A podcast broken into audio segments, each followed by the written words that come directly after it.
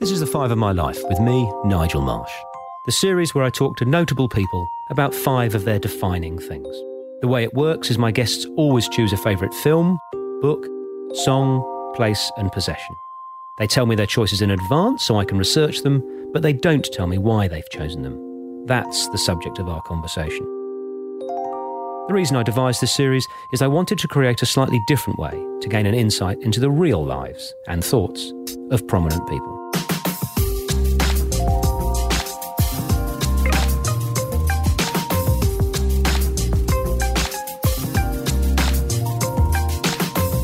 In this conversation, I was especially keen to talk to Norman about his life beyond his COVID role. It was wonderful to get to know the man behind the fame as he opened up whilst discussing his five. So, Norman, welcome to Five of My Life. My pleasure. Thanks for having me, Nigel. I'm really looking forward to this. Now, your choices are going to take us uh, on a journey through the 80s, 60s, and 40s. But before we get to your choices, I have to confess, mate, that I read at the weekend your book, So You Think You Know What's Good for You. Uh, and I have to congratulate you. Just wonderful. Well, thank you very much. That's very kind of you. Um, tell us a little bit about the motivation behind writing that book. Well, I think it's been in me for a while. Um, I, I went through a period, well, still do, of giving a lot of talks to people who are younger than me. So usually around about the millennial age group. And they're wanting to know about health. They're a very engaged group of people who know a lot about their health, have lots of questions, and um, and they didn't know what to trust, who to trust, what decisions to be made. There's a lot of health anxiety around. You know, what should I be eating? Low carb, high protein, what supplements should I be taking? How much sleep should I be getting? I'm not getting eight hours a night. That means I'm going to get dementia, doesn't it? Um, you know, there's an epidemic of insomnia because people are worried about insomnia. And it just struck me as a lot of people are worried about a lot of stuff they don't need to be worried about. And also, for years, I've hated the standard health book, which is wags its finger at you, gives you a simple solution to a complicated problem. And as the American humorist H.L. Uh, Mencken said, uh, for every, I'm paraphrasing, for every complicated problem, there's a simple solution that's always wrong. And, you know, just to show people actually what matters. And, um, and with some, it's a bit of a memoir as well. So there's some anecdotes about my life. But, but I also discovered really what, I mean, it was obvious that what was interesting millennials interests everybody. So it is a book for all age groups, but it's not a question and answer. It's basically it's a bit anecdotal in terms of my life and idiosyncratic. It's not a comprehensive book, but but because it was originally for millennials, there's a fair bit of sex, drugs, and rock and roll in it as well. It's fabulous. I, I can't recommend it highly enough. The, the, the, one thing in it that, that for me goes to what you've just said, which I've just found very helpful. So thank you. Was drink to thirst. There's just, I mean, I mean, I've been told, and I'm surrounded by uh, friends who carry around water bottles and feel they have to drink, I don't know, four liters of water, and it, and it's all bollocks. Yeah, it is all bollocks. Um, they, used to do that for, uh, well, just to give you an example, the Ethiopian high you know, marathon runners, the high country runners, run at their fastest two percent dry and they, they discovered a real problem with elite athletes and water toxicity by forcing them to drink. So athletes are now taught to drink to thirst. Now, there's a bit of an exception there with older people who might be, have a bit of dementia, but essentially, uh, for the rest of us who are otherwise healthy, don't have any kidney disease, drink to thirst. I love it. Now we're going to get into your first choice, which is always the film on Five of My Life. Uh, and you have chosen the film that's been described as the most charming film of the 1980s. It's one of the rare films that gets 100% on Rotten Tomatoes. It's one of my personal favourites. It's Local Hero. Uh, tell us why you've chosen that and your story behind that, Norman. Well, it goes back to my origins in Glasgow, in Scotland and uh, made by um, a great Scottish director, a very naturally funny um, director. I mean, it's, it's, essentially, Glasgow is a very funny city. It's, when you first see it, it looks fairly miserable. But Glaswegians, you know, ha- have some of the best senses of humor that you'll ever come across, and you can be sore laughing drinking in the pub. And there are very few parts of the world that you actually experience that and local hero just grabs the humor of Scotland and um, the features and just a sort of gawkiness. Um, it, it, it, it, just captures life in Scotland perfectly, at least in that era, and with a lot of idiosyncrasies in the movie. And for people who don't uh, know, is Glasgow is the city of, of your young childhood? That's where I was born.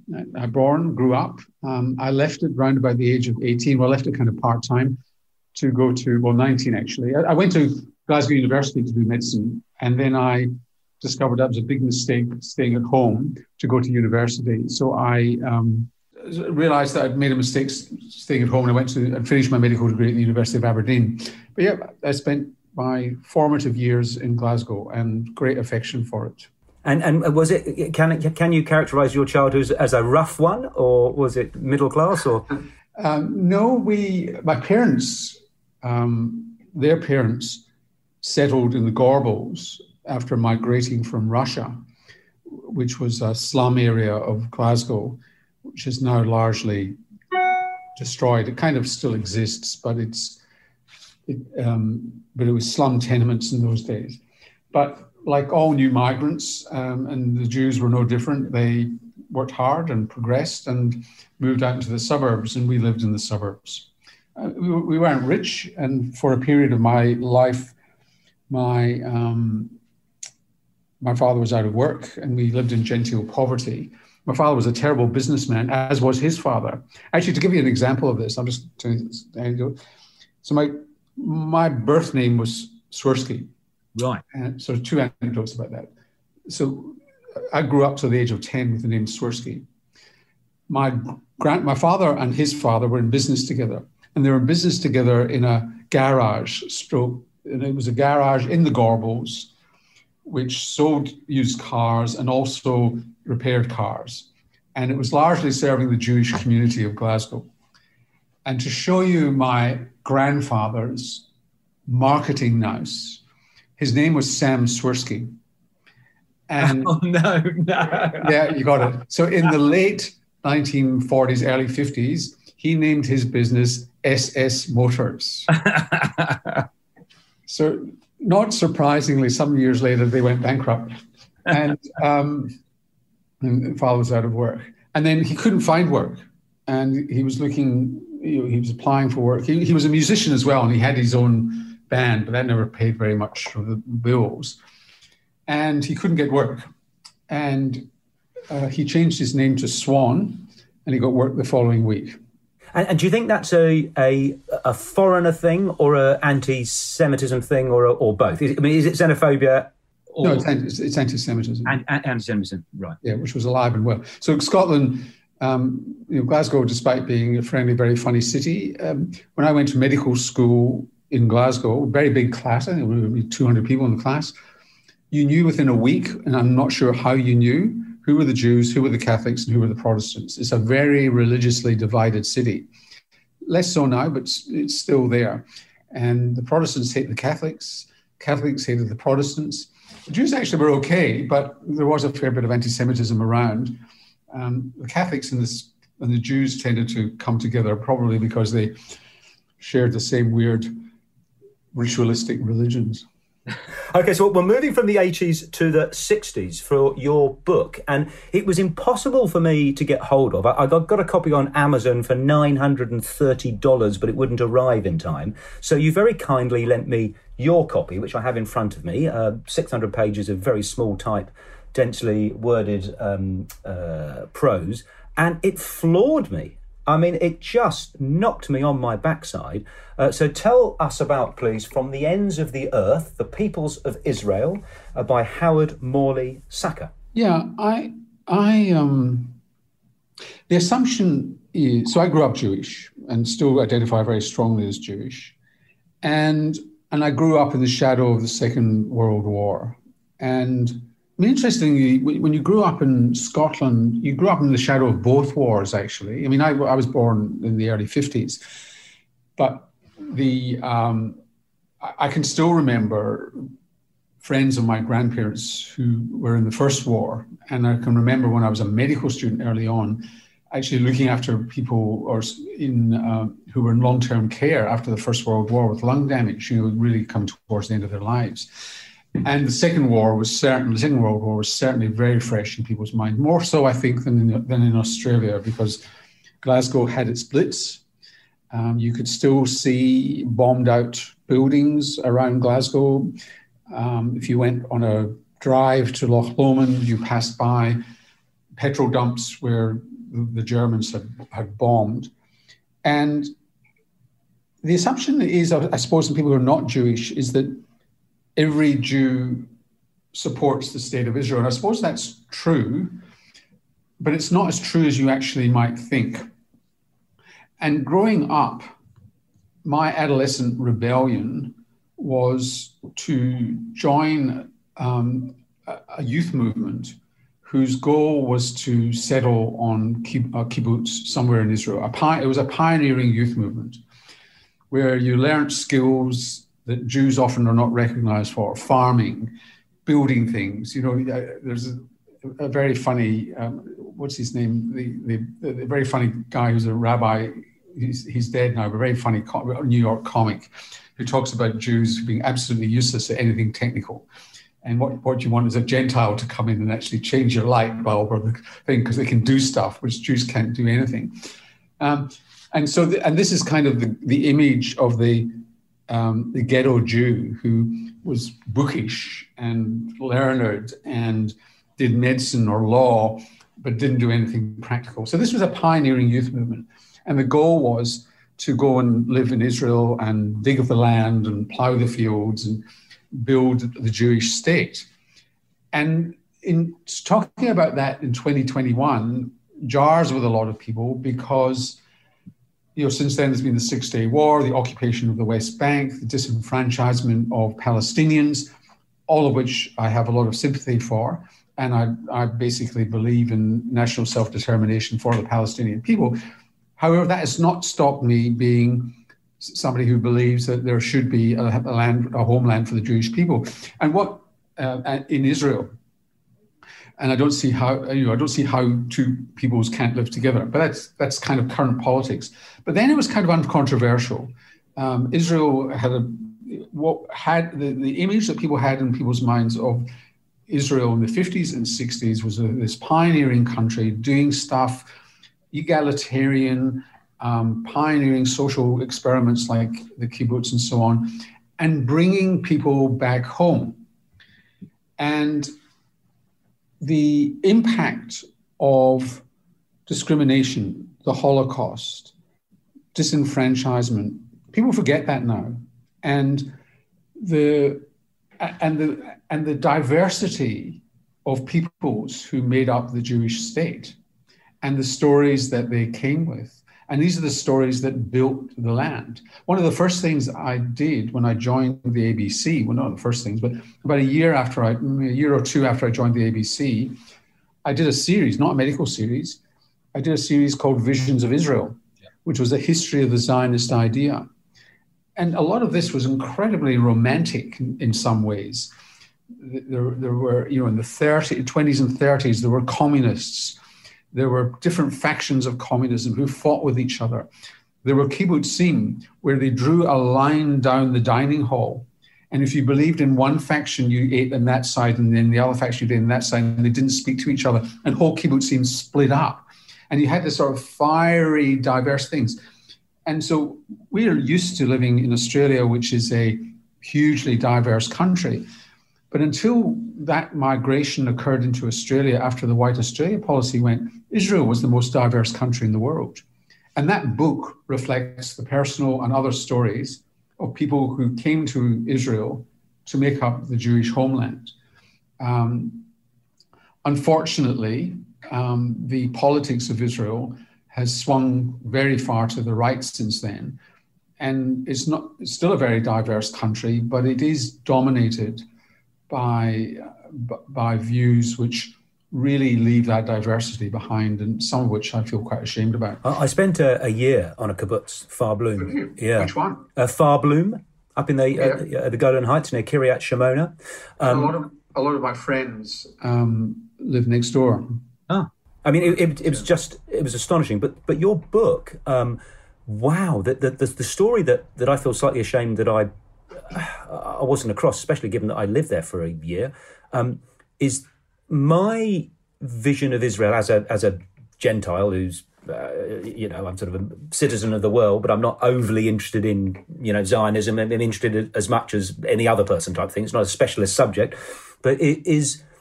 Uh, my view is of European Jewish people fleeing Hitler um, and creating a wonderful country. It's it's less of the the Jewish people that come from Africa, for example that, come from the Muslim countries, the, the Oriental Jewish people. So to read that book, it was amazing for me. The the genuinely uh, just the melting pot that isn't poor people fleeing Germany and France. It's people from you know Central Africa and, and places. It, so to create a country from that is amazing.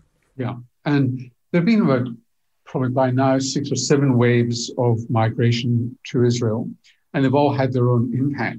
so prior to the Jewish state, it was a very much a European migration with a sort of socialist Zionist idea.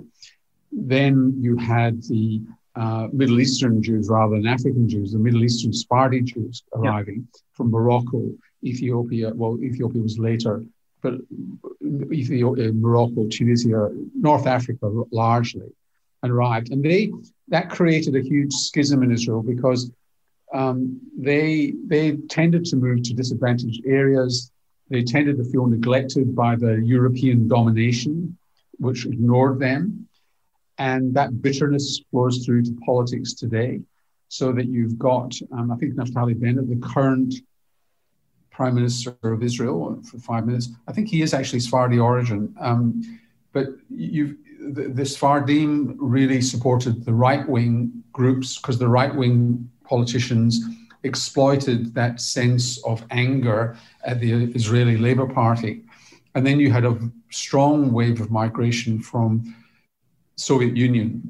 And uh, they were very conservative uh, because they thought any hint of socialism or egalitarianism was communism. And uh, they, they, so those migrations have swung Israel to the right um, in all their diversity. Have you ever been tempted to make Aliyah. Is that how you pronounce it? Sorry, Aliyah. Yeah, I, I, I was planning to yeah to make Aliyah to uh, go and live in Israel. So a lot of my friends did, and I've, I've got a lot of friends who live in Israel. And I did in my uh, late teens, early twenties, but um, lost that urge.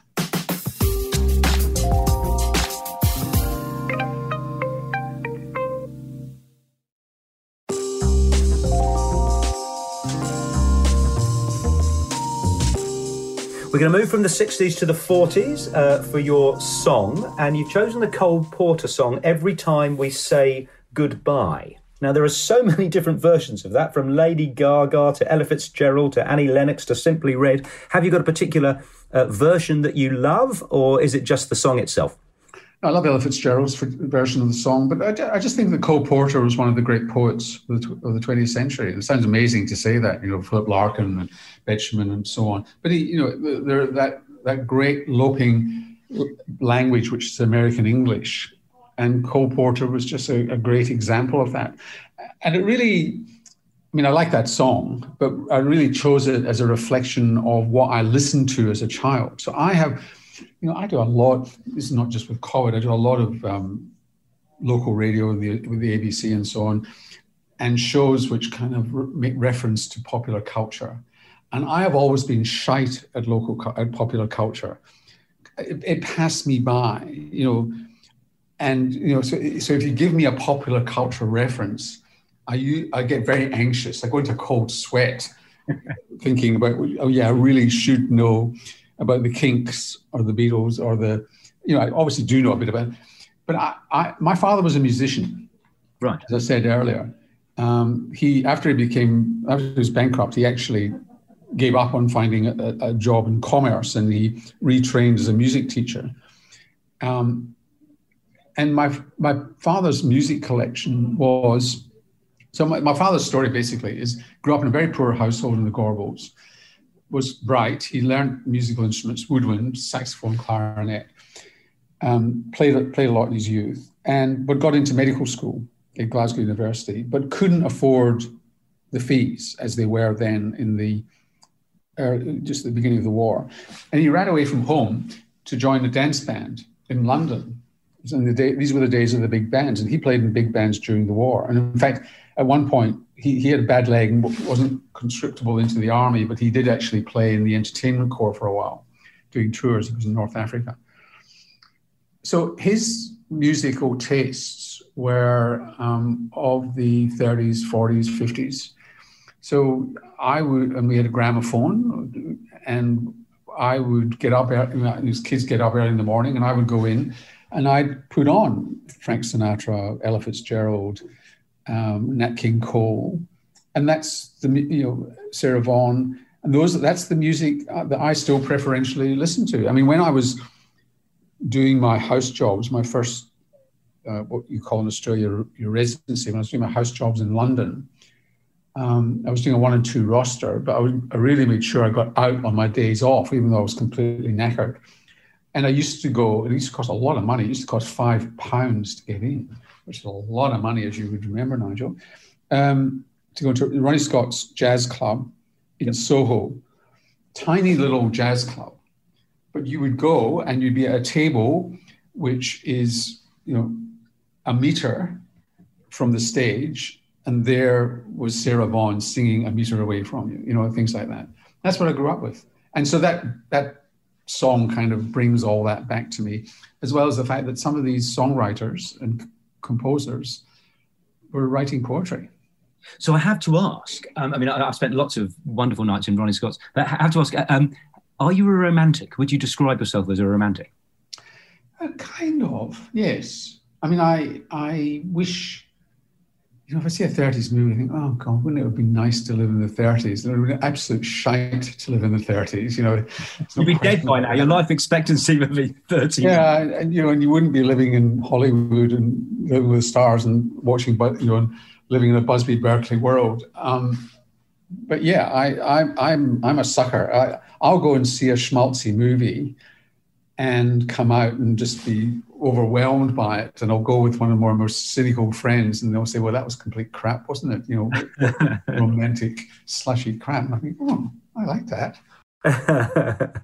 That's interesting because I, have read lots of um, lots of your interviews that you've given, probably over the last only ones you've given this this century. But um, you describe yourself, and other people have described yourself, usually very friendlily, uh, as uh, a bit pessimistic and a bit dour. And you, you, don't come across as pessimistic and dour in this conversation. You come across as charming and, and affable. But uh, uh would you call yourself pessimistic and dour? Yeah, I do actually. Um, I, I, have dark moments, right. and um, yeah. So yeah, I, I so I, I, know how to turn it on. Is is the is the answer to that? And so, like a lot of people who know how to turn it on, they're also covering up a little bit of darkness inside. And uh, yeah, I put that partly down to Glasgow. Um, but the, in my defence, I do well, not I have to defend anything to do with that. But the um, they do say that pessimists are the realists in this world, and um, and when you when you talk about you know earlier on, you asked what keeps you grounded it's it's the knowledge, the, the absolute firm knowledge that if something good, is happening to you, it won't last forever. So enjoy it while you can, um, and don't believe that there's anything special about this situation. So, I, so for example, if you take, you know, whilst obviously COVID has increased my profile, my profile was reasonably high before that, and I just I just knew that there was nothing. When people come up to you in the street and they profess to like you and you et cetera, et cetera, want to be your friend, for a lot of people, it's it's because it's because I'm in the media and have access to a large audience. I'm not saying it's cynical, but there's kind of an aura around it. And the biggest mistake you can make in the media is to believe that all these people are your friends. So it's not that I'm paranoid, but I'm very careful who I call a friend. And um, and so it's just that kind of disbelief and knowledge. And it's not that I'm distrustful of people, new people that I meet, but people who meet me know that they. Um, so whilst I'm talking um, openly to you and giving of myself, when somebody meets me normally, and they're a stranger, they they often don't get that much out of me. Right. It takes a while for me to warm up.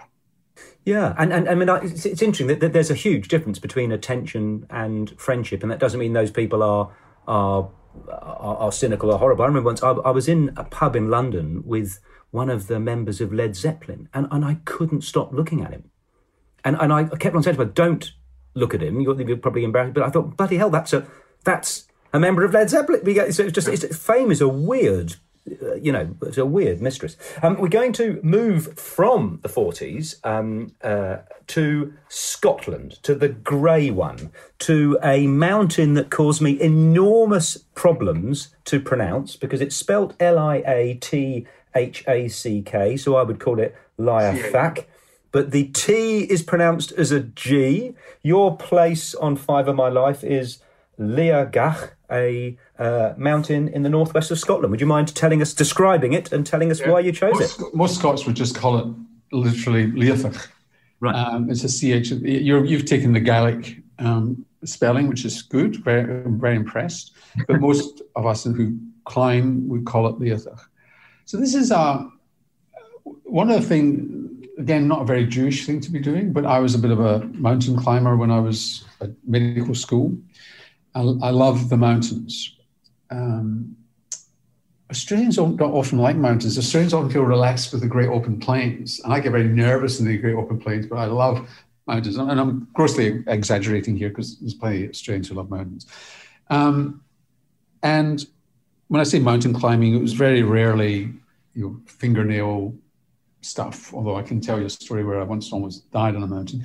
But the Liathach is without question my favorite mountain in Scotland. And you go on a single track, what becomes a single track road, usually starting in Inverness, and you track down Long Drive. And it's at the top of uh, Torridon, Loch Torridon, which is an inlet on the west coast of Scotland. The west coast of Scotland, climate change is going to change this because the Gulf Stream is being interrupted, but the Gulf Stream comes across the Gulf of Mexico, and the west coast of Scotland is both a bit wet, but it's also warm-ish compared to the rest of Scotland, certainly the west, east coast of Scotland. And anyway, you you're driving along the single track road through uh, moorland, so fairly flat moorland with mountains in the distance, and you come around a corner, and there is this, and I, I, actually there's a chill goes down my back as I describe it. You come round a corner, and this massive buttress suddenly rises from the moorland and it is just the most scary but majestic mountain from that angle that you'll ever see. And it's a it's it's a bit of a tricky walk. I mean, most of the time when you're obviously climbing, you're, you're scrambling and climbing up. It's a bit tricky at times, and it's a full day walk, but it's um it's a great mountain once you're at the top, you get this amazing view of the west coast. Yeah, you can see the Isle of Skye and everything. I, have been watching lots of films of it in preparation for this, and it's a ridge walk along. I've never heard of the word Munro before, but Munro is the Scottish word for a for a mountain in Scotland that's above three thousand uh, feet. 3,000 feet and over. That's right. But you mentioned that the story you once almost died on a mountain, and I'm gonna I'm, I'm gonna ask you to tell that story because I've got a quote from you. Uh, I forget which interview it's from, where you say, "I've got a very strong fear of death." And you've just told me you almost died on a mountain. So it would be bad interviewing if I didn't say, tell me that story. So there were there were two by and large there were two people I used to climb with who were in my medical school class. And I was coming to, I was leaving Scotland or leaving Britain to go to come to Australia, this 78. And we decided to have a climbing trip, a few day climbing trip on Skye, the island of Skye, before um, I left. It was kind of a farewell trip. And so we did, we, we, we planned out our, our, our hikes. And usually when you are climbing mountains. So yes, Munros are over 3,000. You never used to climb anything under 3,000 feet. So it was always, there had to be a Munro because there was this whole thing about Munro bagging. um, some people call it, you know, there's a very funny psychiatrist who wrote a piece in the Scotsman newspaper once about chronic Munrosis, which is this neurotic desire, obsession to climb every Munro in Scotland, which many people do have. Anyway, we were we'd chosen various mountains to climb, And there's a very spectacular mountain on the island of Skye. It's part of the Cuillins, which is a ridge of mountains in Skye, and it's called Sgurr na Gillean.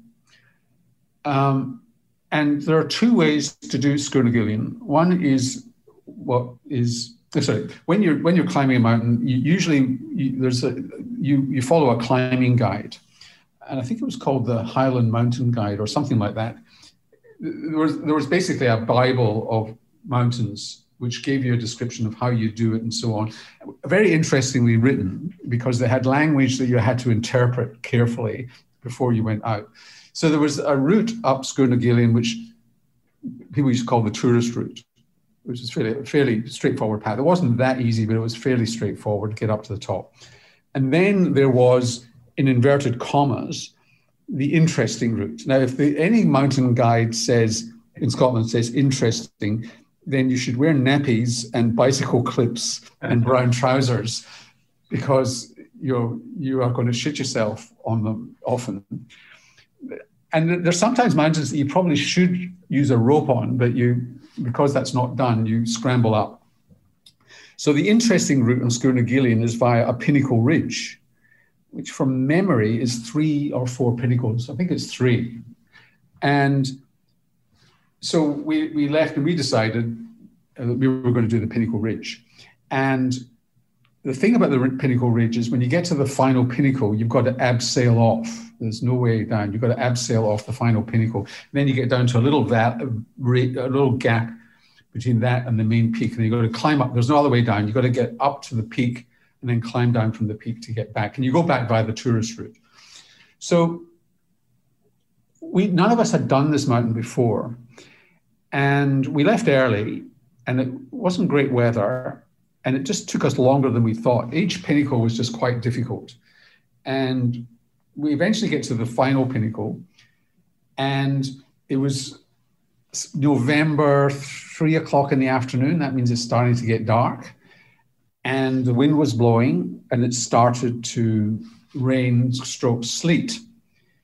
And we had a rucksack with ropes in it and we we end up at the top of this last pinnacle, and it was the size of a table, a reasonable sized table, and there was nowhere on it that you could see that you would tie the rope onto to abseil off. And we just couldn't see it. And we're getting quite panicky because this is actually now getting quite dangerous. And the friend, the friend who was carrying the ropes put them down. And while we looked around, and the wind got so high that it blew the rucksack with the ropes off. No. Yeah. And it, luckily, it lodged um, about 15 feet down, but at 15 feet down, a fairly sheer slope. The third friend, the, the third of it, the, the other person who was with us, actually rock climbed down 15 feet without ropes on to pick up the rucksack and saved our lives. So anyway, we get we get the rucksack on, we get the, the rucksack up, and it's really bad weather. We're going to do, and we found this tiny little smooth, polished piece of rock, and it was the only thing that we could see that you could possibly put the rock on. And the slightest little thing, and the rope would jump off it. anyway, they knew that I was the biggest coward of the three, and if they left me up there, I'd die because I wouldn't come down. So they said, You got to go first. So they threw the rope down and it snagged on a loop on another piece of rock over there. So, in other words, it didn't fall down to the gap in the, you had to get down to between the mountain, between the, the pinnacle and the, and the main peak. And, and the loop was a long way from the, uh, from the bottom. So I said, Well, what am I supposed to do about that? They said, Oh, don't worry about it. When you get down to the bottom of the loop, you just give it a bit of a yank and it'll come f- free. And I, I looked at them and they looked at me. They knew, I knew that they knew that um, they were bullshitting me, that there was no way they knew what would happen when I got down to the bottom of the loop. But there was no option. I had to go. So I go down the, I go down, I get to the bottom of the loop. And they said, Yeah, just just tug it. So I tugged it and nothing happened just tug it again, you'll be fine. So I tugged it again, nothing happened. Well, now you're going to have to tug it really hard. So I tugged it really hard and I was looking up and it came away and the rope hit me full in the face and I lost my specs. and I forgot that I was abseiling, and I took my hand off the rope to grab my specs, and suddenly realized I was actually drop falling. You know, put my hand in my mouth and grab the rope. Anyway, we we got down, got up to the peak, got back. By the time we were coming off the peak, it was dark, and you had to actually get across a river and find a way across the river. Eventually, we get back to the car. We go to a pub in a place called Sligachan to um, because we're actually we knew that we'd actually had a close one, and we we decided we'd re- reread the fucking manual, you know, the the guide, and what the guide said, which we'd missed in the thing, was never come off this mountain in the dark, because more people have been lost in the peat bog than on the mountain. so we poured ourselves another whiskey. but so, so, tell me about your fear of death. Was that what caused it, or did you always have it? Oh no, no. When, I'm confronted with those things, that, that fear of death is goes. I mean, that's not that's. I, I wasn't frightened of dying at that moment. Um, I wasn't frightened of. I really wasn't frightened of dying when we lost the ropes. It was all kind of all happening in a moment of time. Um, and I, you know, I would give my life for my children. No, the, the, the fear of dying is actually um, fear. It's, it's more of a fear of old age and dying. It's sort of, of um, the blackness and the oblivion. It's, it's an egocentric thing. E- egoists are more fearful of dying than people who aren't so egoistic. You know, how would the world manage without my ego in it? And, and you can't imagine you can't imagine the blackness of death. Yeah, I just, I really do. Um, I can get quite panicky about it. But when, but the few occasions in my life, there have been a couple of occasions in my life where I've come close to death. That that has not been part of it um, at all. A fear of death. So this is a perfect link to your fifth and final choice on Five of My Life. You, have messed with the format a bit. Unlike Cole Porter, who loved his extravagant possessions, I had to push you three times to come up with a, a possession, and you eventually took a creative slant on the format. And your pos- you. that's because I've read your book, mate. Your, your uh, possession on Five of My Life is control. Tell us about that, Norman. Well, I'll tell you about the possession thing beforehand. I don't know what it is about me is that there are things in my life that I like, but not as much as the people around me, not as much as my kids. And if I lost them all, I, could, I really wouldn't mind. So I've got nice paintings on the wall, not expensive, ones, but nice paintings on the wall. I like nice things. Um, some people say I'm obsessive compulsive about nice things. I mean, I've just thrown out a whole set of cutlery and bought some nice, cool cutlery. Um, but again, if that got lost, big deal. Um, so there's nothing much that that I that I like. But what one thing that I cherish is is having agency over my life. Um, and I get very shirty. The, the, the, ABC, which is a large bureaucratic organization, um, I, you know, I'm, I'm, renowned in the ABC for railing against the rules and anybody telling me what to do or trying to adjust my career and so on. I, I, I really resist that, and I, and it gets me into trouble, and because I just I don't you know, if it means I lose my job in the ABC over arguing for something, at the moment they're trying to take away my engineer for my show, which is a quite, even though it's 20 minutes a week, it's quite a complicated show to get to air, and they want to take it away, and I'm just being a pain in the arse about it. And I couldn't give a shit about that. Um, and, and also, I couldn't give a you know, they've got these rules um, I, I, did an ad, I did an ad almost for charity for the Cancer Institute in New South Wales on bowel cancer screening, which I got paid a, pittance for, and I did it really out of a sense of duty. And I didn't, I didn't even bother telling the ABC, you're supposed to get permission. I couldn't give a shit about that.